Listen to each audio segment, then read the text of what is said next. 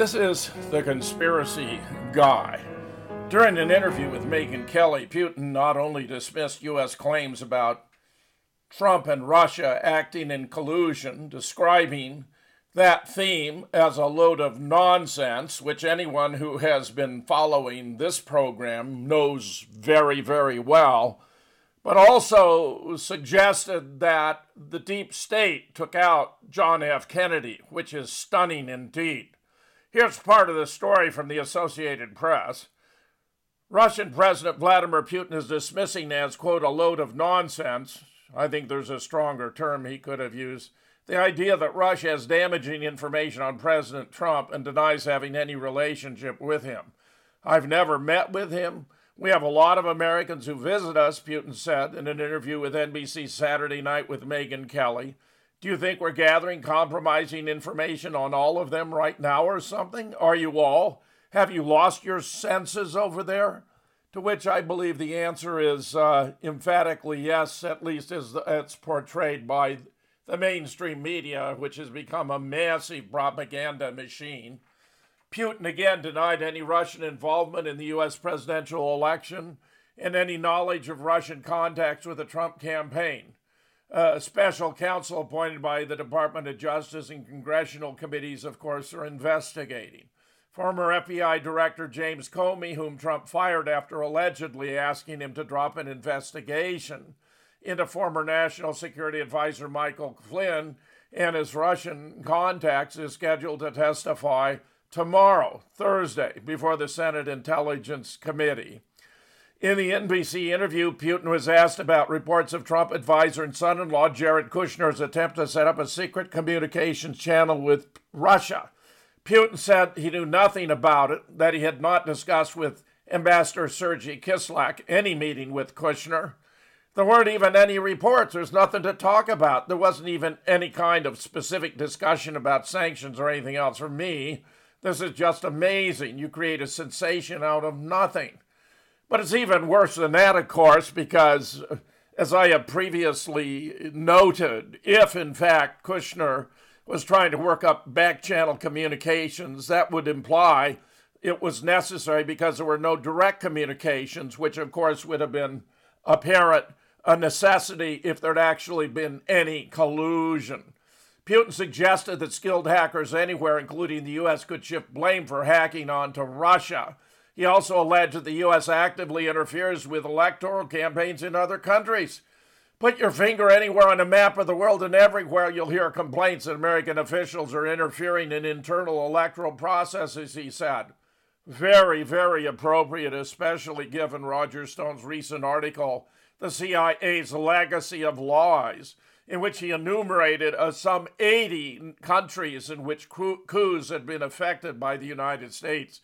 The first of which, of course, was in 1953 in Iran, where its democratically elected government was toppled and replaced by a Western puppet, the Shah. As far as findings of U.S. intelligence agencies, Putin said they have been misled.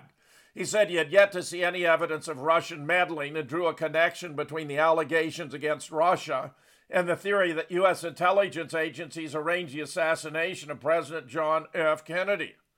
If this theory is correct, and that can't be ruled out, then what could be easier in this day and age than using all the technical means at the disposal of the intelligence services and using those means to organize some attacks and then pointing the finger at Russia?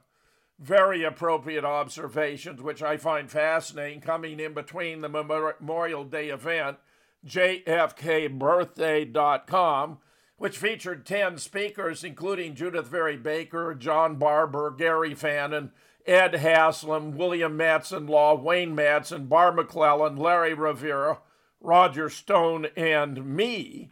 And the publication yesterday, literally in print yesterday, of JFK, Who, How, and Why, Solving the World's Greatest Murder Mystery, with 15 contributors, about which you will learn more at the break.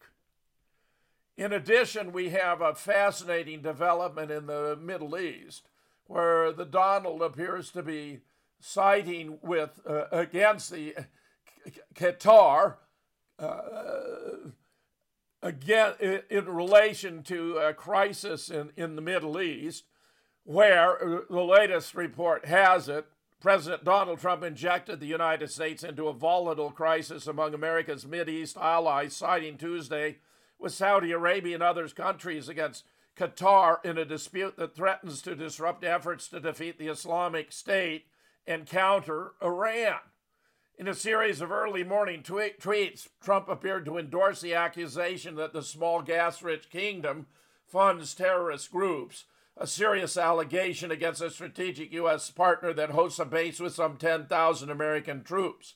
He also sought to cast the anti-Qatar action led by the Saudis and the United Arab Emirates as a result of his trip last month to Riyadh, where he pressed leaders from dozens of Arab and Muslim governments, including Qatar's Emir, to combat extremism.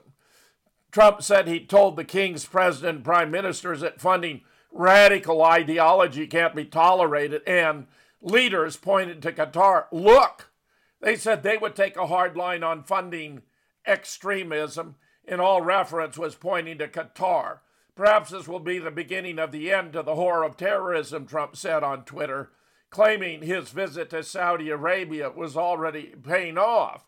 But this is embarrassing in many different ways. Saudi Arabia and Israel have been funding ISIS right along. It was created by the United States. I don't believe that Donald is going to win a lot of friends and allies by way of this gross hypocrisy. But Wayne Madsen suggests that the situation is a bit more complex in his report from June 7-8, 2017. Adelson, Israel behind Gulf state split.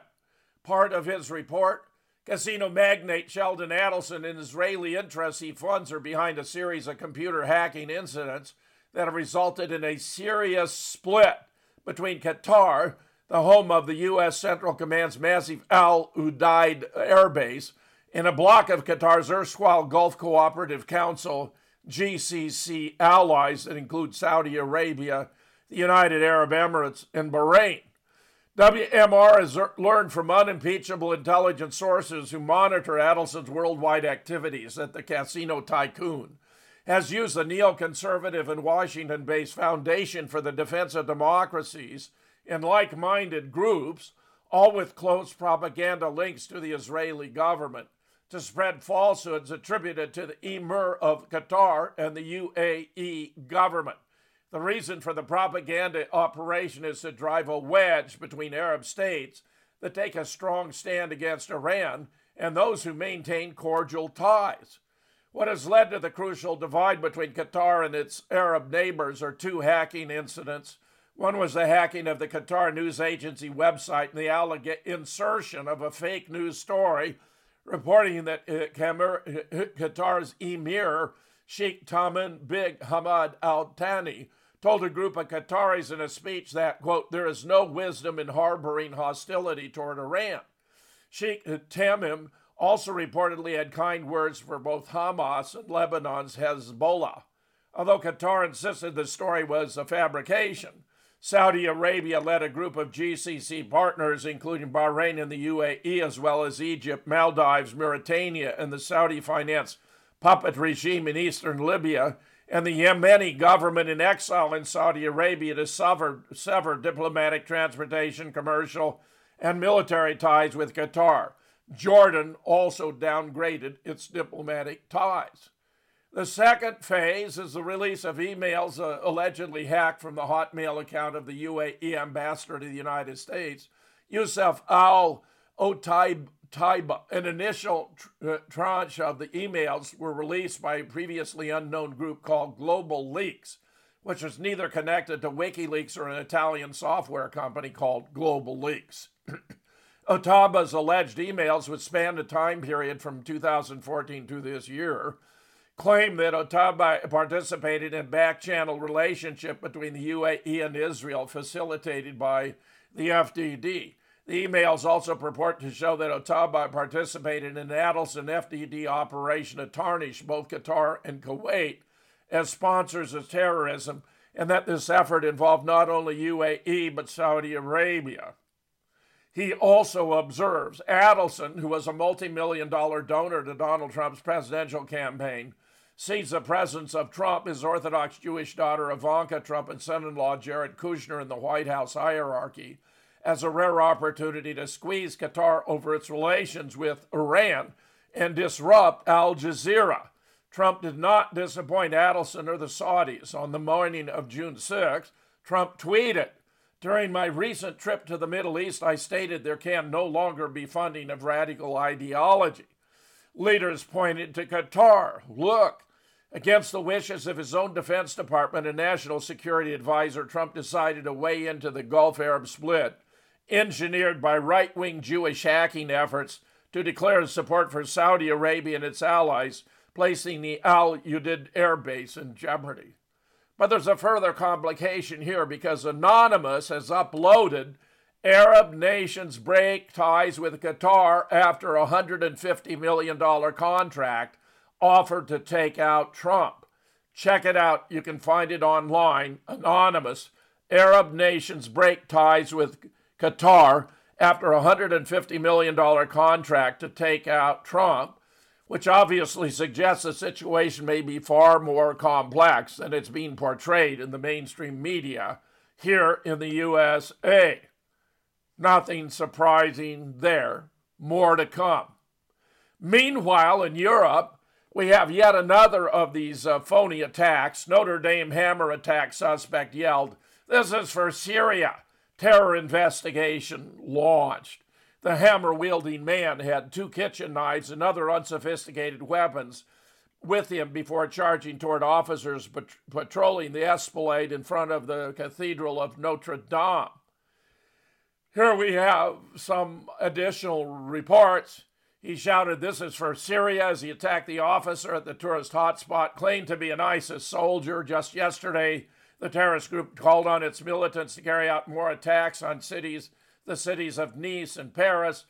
Paris prosecutors opened a counterterrorism investigation soon after the attack, which occurred at 4:30 p.m. We have a lot going on here where Scott Alexander, who's a 25-year police officer, 15 years of which as a general detective, has noticed from the scene that there's a truck with the name Temis, T-E-M-I-S, on it. He was unfamiliar with the company, some kind of logistics company specializing in data management. He discovered the following.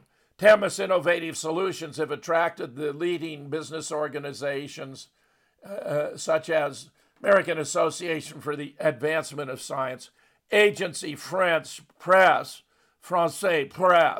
Europol, French Ministry of Defense, French Ministry of Finance, which makes this look very, very much as though it's one more in a long-going series of phony or fabricated events.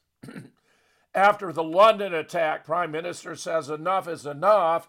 Declaring enough is enough, Prime Minister Theresa May vowed on Sunday to conduct a sweeping review of Britain's counterterrorism strategy after three knife-wielding assailants unleashed in Salt Lake Saturday night, the third major terrorist attack in the country in 3 months. London Bridge, van mows down pedestrian, stabbing at nearby cafe, witnesses say. Boy, that sounds serious. And here we have from Gabby Hinsliff, Manchester conspiracy theories reflect the price we pay for social media. Play the footage of the 1969 moon landings back slowly, and for a split second, you see a gray blur at the top of the picture. That's a cameraman's sound beam accidentally straying into shot, proving beyond doubt the whole thing was really filmed at Pinewood Studios. We never went to the moon, but for a rookie error that somehow got past the editing suite, we never have known. Or so my friend's grandfather steadfastly maintained, which we as kids obviously found hilarious. But conspiracy theories are no longer so funny or so innocent. But she's even ignorant about the moon landing. There's a vast amount of proof the whole thing was faked. When I was in London, actually, with my wife staying at the Morgan Hotel on Bloomsbury Street, I turned on the TV, and on one of the BBC channels, I was captivated to discover conspiracy theory, Did We Land on the Moon?, which presents scientific proof after scientific proof, including indications that the so-called astronauts were actually on wires to make their efforts look more moon-like in the gravitational field, 1/6 that of Earth. We know we have moon rover photographs with no tracks in front, in the middle, or behind. We also have imprints in the dust. Frankly, I believe that moon dust would be like sand and that it couldn't leave any imprints. But if that's the case, then the moon boot print is devastating to the claim we went. And if it does leave tracks, then the moon rover with no tracks in front, behind, or indicates that it was lowered by a crane, not actually present. We have photo after photo with intersecting shadows indicating more than one source of light. We have reflections that ought not to be present. We have an illuminated dark side of a moon lander, which should be in darkness. A close friend and colleague from JFK Research, Jack White, who also has done a tremendous amount of research on the moon landings, divided the total number of photographs purportedly taken on the moon by the number of minutes astronauts were present, and discovered they, according to the official data, they were taking a photograph every 52 seconds. Now, it's astonishing, too, that every one of those photographs is nicely framed and centered, because the cameras were mounted external to the suits and couldn't even be focused.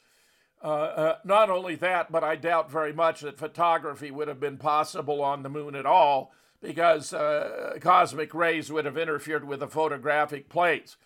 Dennis Camino and I have done several interviews about the great moon landing hoax you can find on YouTube, including we didn't have the propulsion power to get out of low Earth orbit, that we didn't have the computer capacity to handle it. In fact, the computer drawing through the Apollo missions is a joke. It's not even an operating computer, and where we could have never overcome the Van Allen radiation belt, making Gabby Hinsliff a rather feeble excuse to attempt to dismiss conspiracy theories. But there's much more here. We have photographs from Manchester, where a year before, crisis actors rehearsed a terrorist attack in a lobby. There's a guy dressed in an ISIS suit. He drops a flashbang grenade. It's so innocuous it doesn't harm him, even though he's only a few feet away. It's the same sound as the one we heard at the Ariana Grande concert. Adriana has expressed many profoundly anti-American sympathies. You can find a photograph with her wiping her derriere with an American flag while giving the finger to the camera. I have no doubt she would have been willing, after her performance was over, to have this minor event take place. It could be translated for propagandistic purposes. Here is more. In the London terror attack now, London Bridge, the terrorists wore fake suicide vests, police say. 6 people have died, at least 20 have been injured in a terrorist attack in London Bridge and Borough Market in the capital. But they were wearing fake suicide vests. I mean, how much proof do we know the whole thing's phony? Here's another.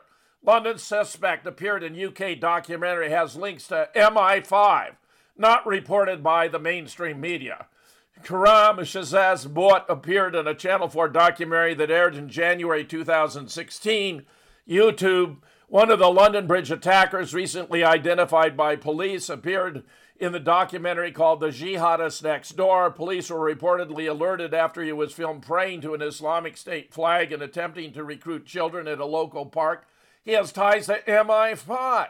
Here I'm looking at a photograph taken on Westminster Bridge, where a bus has apparently ridden over a person, except it reinflates because it's a mannequin. The mention of Nice is nice because they use mannequins in Nice as well. A bus had allegedly mowed down some 84 victims, had no blood on the cover, on its front. I mean, look at a car that hit a single deer, blood all over the place. I'm looking at photos of mannequins from that event as well. Not only that, but in the London Bridge hoax, we have video of the police caught with their pants down, changing behind some vans. They're playing the role of crisis actors. Check it out yourself. Police caught staging London Bridge hoax. Check update in description. It's online. Making all the more timely the new book by Nick Kollerstrom, Chronicles of False Flag Terror, A European Perspective on State-Fabricated Terrorism.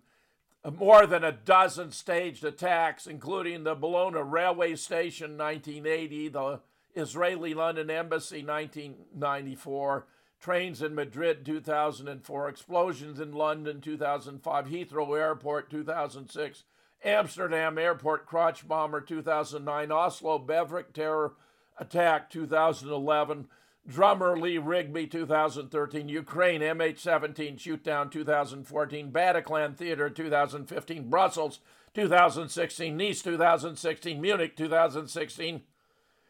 Frankly, these are Theresa May campaign commercials in the UK. She was falling like a stone. They had to do something to stem it. They began perpetrating these fake terrorist events in the hope that she might regain momentum.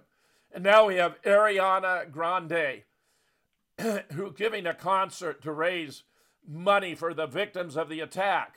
Well, they got over $13 million. This is completely reminiscent of what happened at Sandy Hook, where no children died. The school had been closed by 2008. There were no children there, but where the victims, the purported survivors, families of the victims of the 20 children and 6 adults split between $27 and $130 million. That's over $1 million per family. In addition, the school board for Newtown was given $50 million for a new school building where the old was loaded with asbestos and other biohazards damaged by hurricane. They'd actually abandoned it because it would have been too expensive to make it compliant with American for Disability Act requirements. You can confirm this for yourself. Look at any aerial photograph of the Sandy Hook parking lot. You'll see there's none of the blue and white familiar parking for handicap, none of the blue and white signage. You got exits and entrances that are not wheelchair accessible, wooden. No wheelchair could navigate. It could not have been legally operating in 2012. And people ask, they still believe this nonsense, complete nonsense. We have a very interesting article, a commentary, Conspiracy Theories and the Death of a Democratic National Committee Staffer by a fellow named Wayne Allen Root, who writes, our country has become a banana republic. Anything minor Trump does is leaked, a crime, taken out of context, hyped through the roof, and then turned into hysterical headlines by the media. But if Democrats conspire to fix an election and a Democratic National Committee staffer winds up killed, you hear nothing about it in the mainstream media. We're not talking about a conversation here. We're talking about a real-life murder. It may be an ordinary street murder by thugs, but just the idea that it could be attached in any way to the DNC makes it off limits to discuss. It's verboten. We see a total mainstream media blackout. But let's put the shoe on the other foot and see what the media would say. What if a Republican National Committee staffer was murdered in the streets of Washington, D.C. on July 10, 2016? What if WikiLeaks publicly stated this RNC staffer leaked the 44,000 emails that showed Donald Trump and the RNC chairman Reince Priebus conspired to fix a GOP presidential primary and cheated Jeb Bush out of victory? What if those emails proved a former RNC chairman now working for CNN cheated and gave debate questions in advance to Donald Trump so he would always have the perfect answer? What if Trump and the RNC chairman were badly embarrassed by this leak of sensitive private information and Trump's chances of being elected president were damaged, and the RNC chairman wound up fired because of this leak? What if the cold-blooded killing of this RNC staffer looked more like an assassination, where the killer is never even attempting to grab his wallet, cash, watch, or jewelry? What if WikiLeaks offered a $20,000 reward for information on the murder of this staffer, yet no reward was ever put up by the Trump campaign or the RNC? What if the former chairman of the RNC called the police demanding to know why a private eye was snooping around in the case? What if the former chairman of the RNC threatened the D.C. police chief for gathering evidence on his computers that held confidential RNC information. Well, don't look now, but all this happened to DNC staffer Seth Rich, the Hillary Clinton campaign, DNC Chair Debbie Wasserman Schultz, former DNC Chair Donna Brazile, yet the media doesn't care. They won't investigate. They won't even mention the murder. If, in fact, murdered DNC staffer Seth Rich is the one who embarrassed Hillary and Wasserman Schultz and the entire DNC by leaking all these sensitive documents, then the entire Russian hacking story is a lie. If the story is proven true, then Russia didn't hack the DNC. Seth Rich did. And we know, of course, that's exactly right. Leaked classified FBI memos show Seth Rich had DNC emails on his laptop. Hints at WikiLeaks ties. We know the whole Russian hacking meme was made up by John Podesta and Robbie Mook within 24 hours of Hillary's concession speech. Read the book Shattered, Inside the Hillary Clinton's Doomed Presidential Campaign. It's all spelled out there, but you're not hearing it from the mainstream media. Not only that, but we have a report from a fourth-year surgery resident at Washington Hospital Center, who explained that he was shot twice, 3 total gunshot wounds, taken to the OR, performed an X-lap. He was packed. He looked good with kind of, he didn't have any major vascular injuries otherwise. I've seen dozens of work cases than this, which survived, and nothing about his injury suggested to me he sustained a fatal wound. In the meantime, he was transferred to the ICU and transfused 2 units of blood when his post-surgery crit came back at about 20. He was stable, not on any pressors. It looked pretty routine. About 8 hours after he arrived, we were swarmed by LEOs, law enforcement officers, and pretty much everyone except the attending and a few nurses was kicked out of the ICU, disallowing visiting hours, not something we do routinely. It was weird as hell. At turnover that morning, we were instructed not to round on the VIP who came in last night. That's exactly what the attending said, and no one except for me and another resident had any idea what he was talking about. No one here was allowed to see Seth Rich except for my attending when he died. No code was called. I rounded on patients literally next door, but was physically blocked from checking in on him. I've never seen anything like it before. And while I can't say 100% he was allowed to die, I don't understand why he was treated like that. Take it how you may, I'm just one low-level doc. Something's fishy here, though. That's for sure. Well, get this. Turns out that John Podesta's ex-sister-in-law is on the D.C. Police Foundation board, where the D.C. police have refused to investigate the crime. They haven't even investigated Comet Ping Pong or Besta Pizza, and it appears to be because the chief of police was deeply involved in Pizzagate. What looks like a coincidence is the fact that John Podesta's ex-sister-in-law is on the D.C. Police Foundation board. Hillary Clinton's campaign chairman, John Podesta's ex-sister-in-law, Heather Podesta, serves on the board of the Washington, D.C. Police Foundation. Heather Podesta serves on the board alongside recent Metropolitan Police Chief Kathy Lanier, who served as police chief when DNC staffer and widely reported WikiLeaks source Seth Rich was murdered in July 2016. Lanier stepped down as police chief the next month, no doubt under pressure because she wasn't doing enough to cover it up. Breaking from Dave Hodges, The Common Sense Show. Seth Rich's murder investigation shut down by Wasserman Schultz's brother, who is a federal district attorney for the District of Columbia. In another amazing conflict of interest, Steve Wasserman, a federal district attorney for the District of Columbia, shut down the Seth Rich murder investigation. That's where things stand in Washington, D.C. I'll be right back. In Dallas, Texas, 3 shots were fired at President Kennedy's motorcade. That's what we were told. Most Americans never believed Lee Oswald was the lone gunman, for excellent reasons. In fact, there were at least 6 shooters who fired from 8 to 10 shots or more who are identified here. We have, finally, the solution to the greatest murder mystery in history, laid out for the world to see, proof after proof after proof. Photos were faked, the body was changed, x-rays were altered, the home movies were fixed, 15 experts contribute to a 529-page book with 1,037 photos and diagrams in black and white and color at moonrockbooks.com. That's moonrockbooks.com. This is the conspiracy guy.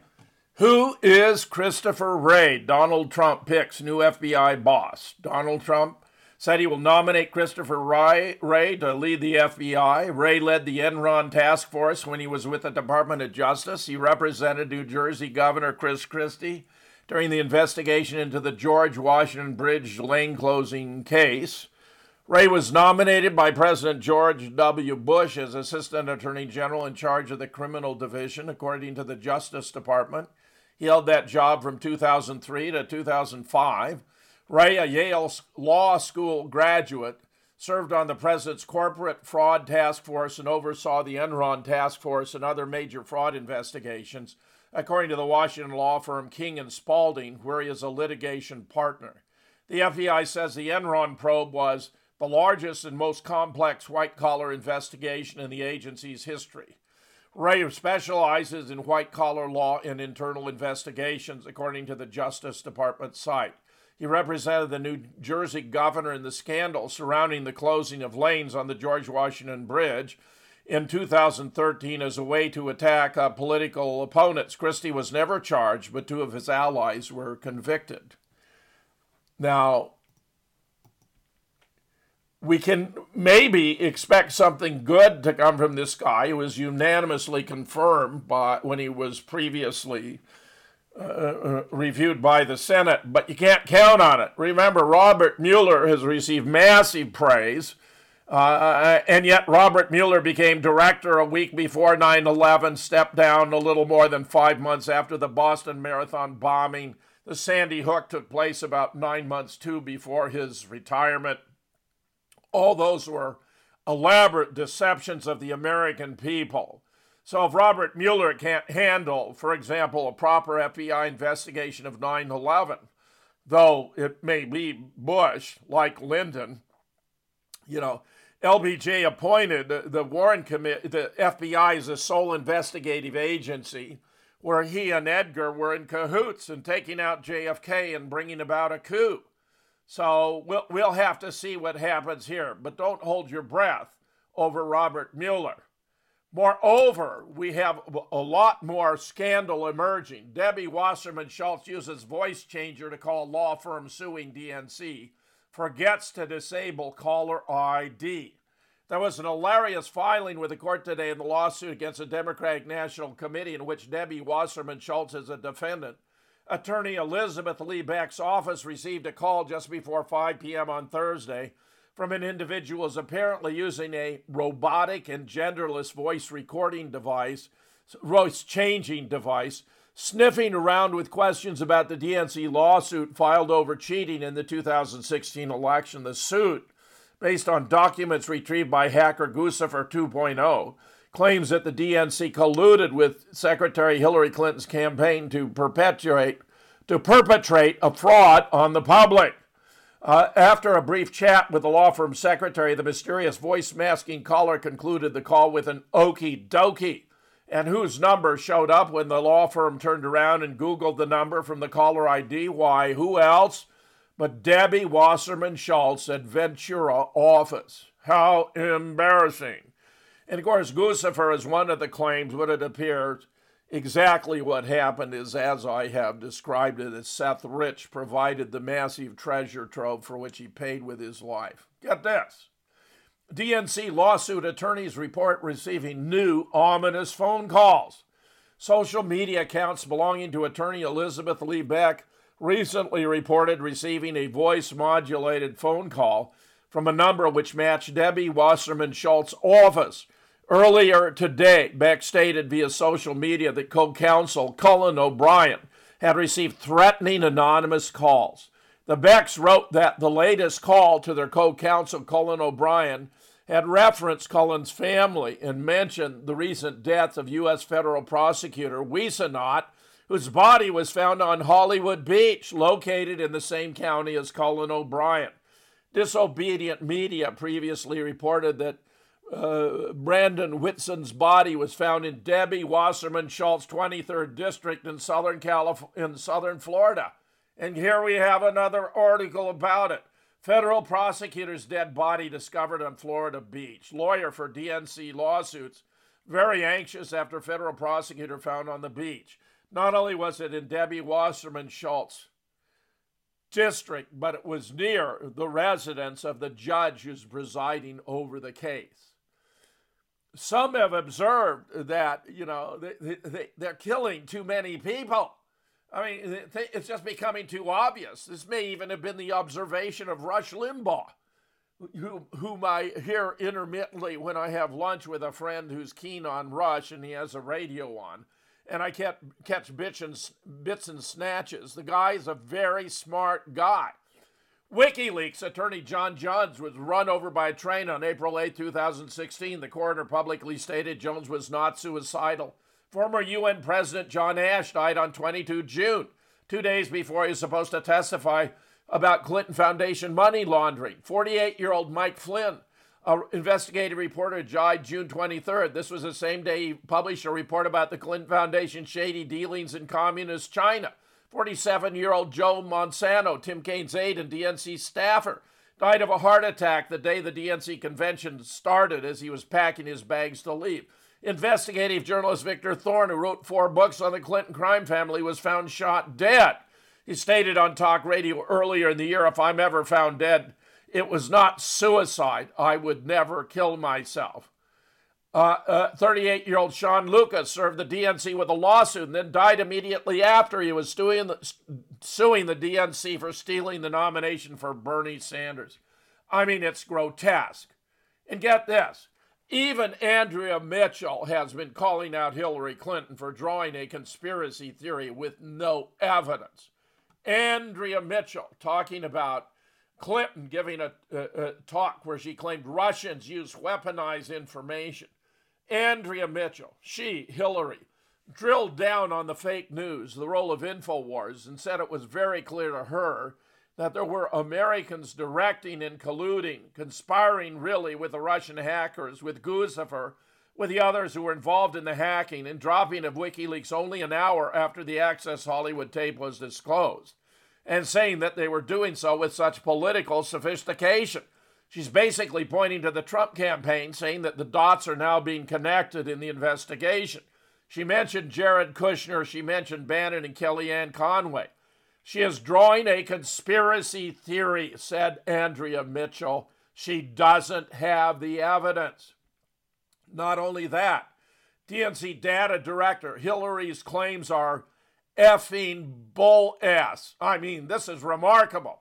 The former director of data science at the Democratic National Committee blasted Hillary Clinton on Twitter after she tried to blame the DNC for her electoral defeat.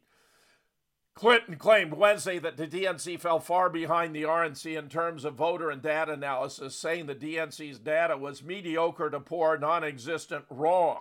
I had to inject money into it, she said. Andrew Thurrault, the former director of data science for the DNC, called those claims effing bullshit. Effing bullshit. And he's absolutely correct. It was made up. The whole hacking story, the whole idea of her loss was made up.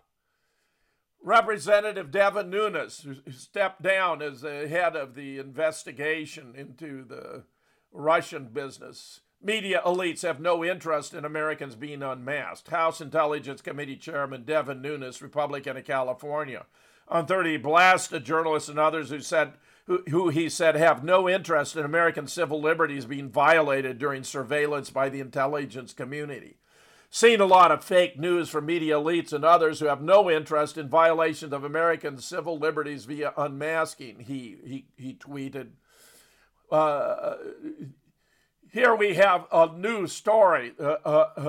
FBI arrests NSA contractor for leaking secrets. Here's how they caught her, 25-year-old, charged with leaking classified info on Russian hacking to media. This is another completely nonsensical sequence or situation. CNN, the Justice Department, announced charges Monday that a federal contractor with a top secret security clearance after she allegedly leaked classified information to an online media outlet. Reality Lee Winner, 25. Get that name, Reality Lee Winner. I mean, this has got to be a joke. A contractor with Pluribus International Corporation on Georgia is accused of removing classified material from a government facility and mailing it to a news outlet, according to a federal complaint. CNN is told by sources the document Wiener allegedly leaked is the same one used as the basis for the article published Monday by The Intercept, detailing a classified National Security Agency memo. The NSA report dated May 5th provides details of 2016 Russian military intelligence cyber attack on U.S. voting software supplier. There's no evidence any votes were affected by the hack, nor is there any reason to believe that this is bona fide. This is ridiculous, completely ridiculous. These agencies spend all their time making up phony and fake documents. They do it all the time. The CIA made up the fake Alec Heidel credentials for Lee Oswald to use in New Orleans, for example. Chauncey Marvin Holt, who was the third of the three tramps escorted through Dealey Plaza, whom I got to know personally, was working as a contract agent for the CIA, the Los Angeles Stamp and Stationery Store, when he was directed by his handler, Philip Twombly, to make up 15 sets of Ford Secret Service credentials for use in and around Dealey Plaza. I tell the story many places, but this is ridiculous. They're trying to reinforce the Russian hacking meme. This is, but it's all fraudulent. There was no Russian hacking. Releasing classified material without authorization threatens our nation's security and undermines public faith in government. People who are trusted with classified information and pled to protect it must be held accountable when they violate that obligation, Deputy Attorney General Rod Rosenstein said in a statement Monday. Wiener faces up to 10 years in prison for leaking classified information. Wiener's court-appointed attorney Titus Nichols said a detention hearing will take place on Thursday in Augusta, where the judge will determine whether to release her on bond. Wiener did not enter a plea on her initial appearance. But you'd think if there actually were such a document that the government would be eager to produce it because it substantiates the Russian hacking meme. Remember, this isn't a new story. In fact, we have an article by Rebecca Solnit. The Intercept NSA story is old news more people are now ready to listen to. Yo, people. Part of what's going on with this Intercept thing is that they're recycling old news that more people, starting with The Intercept, are now ready to listen to. The hilarious thing is that The Intercept fellows kept telling us not to believe things from intelligence agencies, but are now building their story on one document from the NSA. I heard this story about hacking voting machines in November, but couldn't get any major media outlets to follow up on it. The stories go all the way back to August. Here's ABC in September on Russian hacking of voter rolls. Here's at New York Times in early October. Something think The Intercept just broke. But as profound as that concern is, Mr. Schiff, Adam Schiff, who's clearly a DNC party spokesman, he and others see as the most grave risk something else. Russia could take emails it already stolen, manipulate them to create a false impression that a candidate has done something outrageous or illegal and cause them to be published shortly before the election. That, he said, could have an election-altering effect. That's trying to, strike first before they became released. Get this. Here's a reminder. FBI arrests NSA contractor for leaking secrets, but Hillary Clinton is using Seth Rich's murder to advocate stricter gun controls.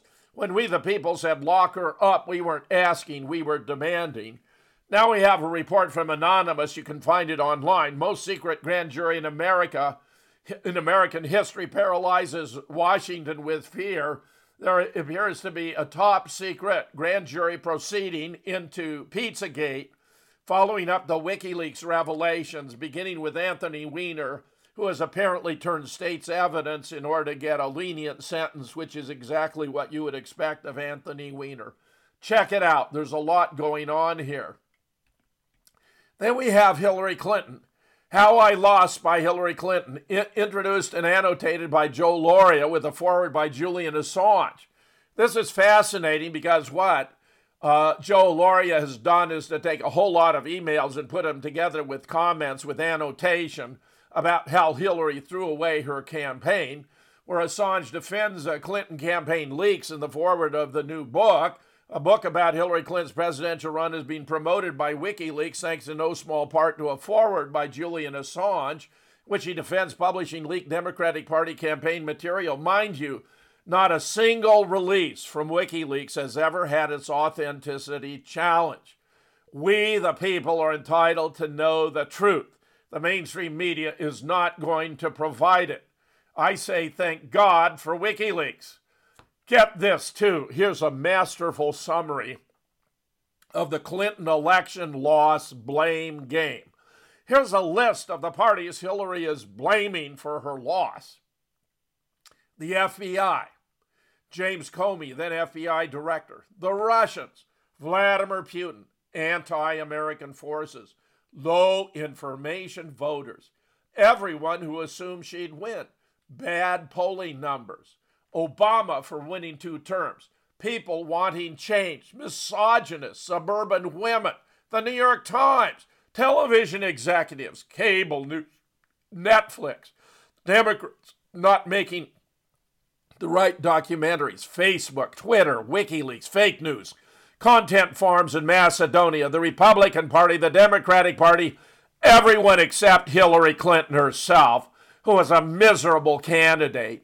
And I dare say, if they had only allowed the process to work as it should, had they not sabotaged Bernie Sanders' campaign, taking some 13 primaries he had won and giving them to Hillary Clinton instead, we might well have a Democratic president of the United States today, Bernie Sanders, for whom I myself would have gladly voted. Get this now, tomorrow, 50 years later, NSA keeps details of Israel's USS Liberty attack secret. On June 8, 1967, an Israeli torpedo tore through the side of the unarmed American naval vessel USS Liberty, approximately a dozen miles off the Sinai coast. The ship, whose crew was under command of the National Security Agency, was intercepting communications at the height of the Six-Day War when it came under direct Israeli aerial and naval assault. Reverberations from the torpedo blast sent crewman Ernie Gallo flying across the radio research room where he was stationed. Gallo, a communications technician aboard the Liberty, found himself and his fellow shipmates in the midst of an attack that would leave 34 Americans dead and 171 wounded. This week marks the 50th anniversary of the assault on the USS Liberty, and though it was among the worst attacks in history against a non-combatant U.S. naval vessel, the tragedy remained shrouded in secrecy. The question of if and when Israeli forces became aware they were killing Americans has proven a point of particular contention in the on-again, off-again public debate that has simmered over the last half-century. The Navy Court of Inquiry's investigation proceedings following the incident were held in closed sessions, and the survivors who had been on board received gag orders forbidding them to ever talk about what they had endured that day. Well, here are some bare bones about the Liberty incident. The USS Liberty incident was an attack on a United States Navy technical research ship, the USS Liberty, by Israeli Air Force jet fighter aircraft and Israeli Navy motor torpedo boats on 8 June 1967 during the Six-Day War. The combined air and sea attack killed 34 crew members, naval officers, seamen, 2 Marines, and 1 civilian, wounded 171 crew members, and severely damaged the ship. At the time, it was in international waters north of the Sinai Peninsula, northwest of the Egyptian city of Arish. Israel apologized for the attack, saying the USS Liberty had been attacked in error after being mistaken for an Egyptian ship. Both the Israeli and U.S. government conducted inquiries and issued reports that conclude the attack was a mistake due to Israeli confusion about the ship's identity, although others, including survivors of the attack, have rejected these conclusions, maintaining that the attack was deliberate. On May 1968, the Israeli government paid U.S. $3.32 million, equivalent to $22.9 million in 2016, to the U.S. government in compensation of the families of the 34 men killed in the attack. In March 1969, the Israelis paid a further $3.57 million, $23.3 million in 2016. Dunman had been wounded in December 1980 and agreed to pay $6 million, $17.4 in 2016 as the final settlement for material damage to the Liberty itself, plus 13 years interest. Well, on Rents Radio, Dave Gahary and Phil Torney discussed the Liberty attack, erasing the USS Liberty. I've interviewed Phil Torney. I can tell you it was no mistake. The ship was flying the American flag. I've read the transcripts of the pilots' communication with their own command tower. They told him it was an American ship. They were directed to attack it anyway. This appears to be an indication of Lyndon Johnson's perfidy to the United States. The Liberty was going to be sacrificed. Israel was going to sink it, and they were going to claim it was the Egyptians who had done it to bring the United States into the side of Israel in the 6 Days War. The Israelis didn't need any help, as it turned out. But Lyndon Johnson even directed the recall of American fighter jets that had been sent to come to the defense of the Liberty.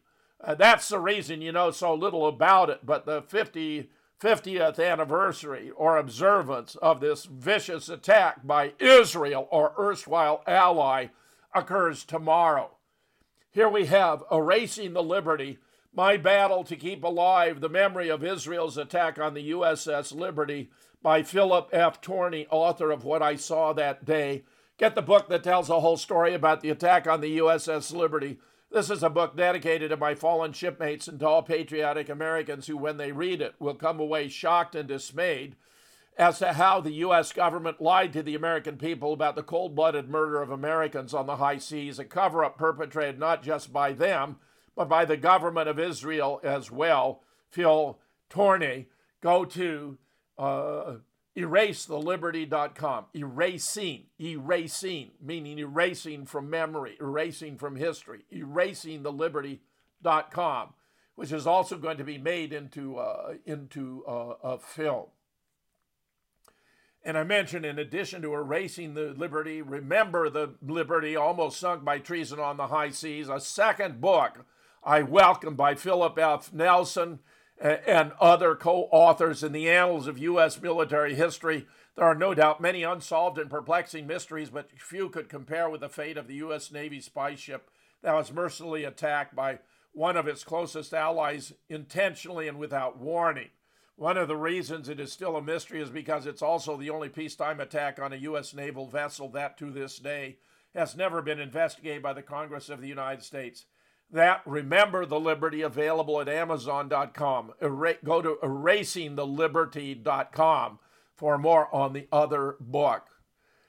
Further, in relation to the attack on, demonizing Iran and trying to make it out to be responsible for 9/11, I'm simply appalled. Eric Zeus, as I have previously mentioned, has published a brilliant article on Iran and the 9/11 attacks. The official U.S. government line now is that Iran is the main country responsible for the 9/11 attacks in America. On 9 March 2016, a U.S. civil court ruled that Iran had to pay some victims of the 9/11 attack $10.5 billion in fines, and the Obama administration had no comment, so U.S. press ignored the verdict totally. But this verdict was the only official U.S. court ruling thus far about state sponsorship of the 9/11 attacks.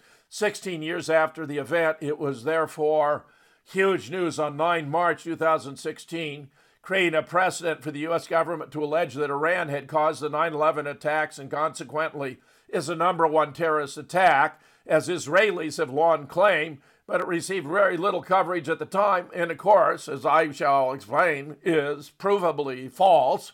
Not only Iran, not the leading terrorist nation in the world, but those accusing it are playing a far more profound role in relation to terrorism around the world, and specifically on 9/11. Remember, 15 of the 19 purported hijackers were from Saudi Arabia. The number from Iran, or from Iraq for that matter, was zero. Iran has not launched a war of aggression against any other nation since 1775. 1775. That is, of course, before the ratification of the Constitution began in 1787, before the election of George Washington to be the first president of the United States in 1789, which means that for longer than the United States has existed as a constitutional republic, Iran has not attacked any other nation. I did last week a 2-hour interview with Brian Ruhe, R-U-H-E, 9/11, who is responsible and why, Jim Fetzer, Ph.D. Jim Fetzer gives a great thorough slideshow presentation on 9/11 with the host Brian Ruhe. He explains the no planes evidence with close-up photos of the ghost holographic plane at 1:07 going into the building instead of breaking up on the outside according to the laws of physics, but much, much more. Not only do I go through all the evidence that for what is called no planes theory, meaning that none of those four planes crashed as advertised, that Flight 11 didn't hit the North Tower, Flight 77 didn't hit the Pentagon, Flight 93 didn't crash in Shanksville, Flight 175 didn't hit the South Tower, where I lay out the evidence, including that Bureau of Transportation statistics records show that Flights 11, North Tower, and 77 Pentagon were not even scheduled to fly that day, and that pilots for 9/11 Truth have been able to establish, based on air-ground communication, that Flight 93 Shanksville was over Champaign-Urbana, Illinois, long after it had allegedly crashed in Pennsylvania, and that Flight 175 was over Harrisburg and Pittsburgh, Pennsylvania, long after it had purportedly hit the South Tower, how the responsibility devolves upon the CIA, the neocons, and the Department of Defense, and the Mossad, where I have now run across an interview with Bibi Netanyahu 2 days after 9/11 on NBC. Benjamin Netanyahu interview, NBC 9/13. You can find it online, Attack on America, where he's going after going after the Palestinians, the Palestinians and Iran. I mean, it's simply insane what we have here going on. Iran had absolutely nothing to do with any. Oh, forgive me, the Palestinians and Osama bin Laden. But Osama bin Laden had absolutely nothing to do with it. When he was first asked, he explained he had nothing to do with it, that it was contrary to the tenets of the Koran to murder innocent women and children, but that there appeared to be a government within the government that wanted to blame this on Muslims. As I've reported elsewhere, Osama was our man in Afghanistan. He was Colonel Tim Osman in the CIA, was responsible for getting the Stinger missiles into the hands of the Mujahideen, who used them to drive the Soviet Union out of Afghanistan. To me, it's simply stunning what's gone on here. I mentioned, too, a brilliant article by Thierry Misson, originally published 19 April 2002, who was behind the September 11th attacks, where he goes through the evidence in relation to the Pentagon that is conclusive. That, you know, no plane actually crashed there, which I explain in detail in mine.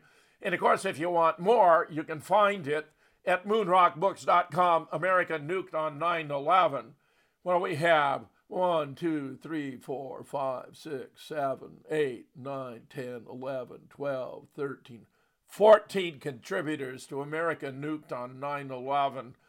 A powerful indictment. Check it out. Americans entitled to know the truth about their own history. I've been devoting myself to bringing together the best experts on these different subjects, so you will have it available to you in a semi-permanent format. Check out moonrockbooks.com. You just might find something there you don't want to pass up. This is The Conspiracy Guy. Thank you all for listening.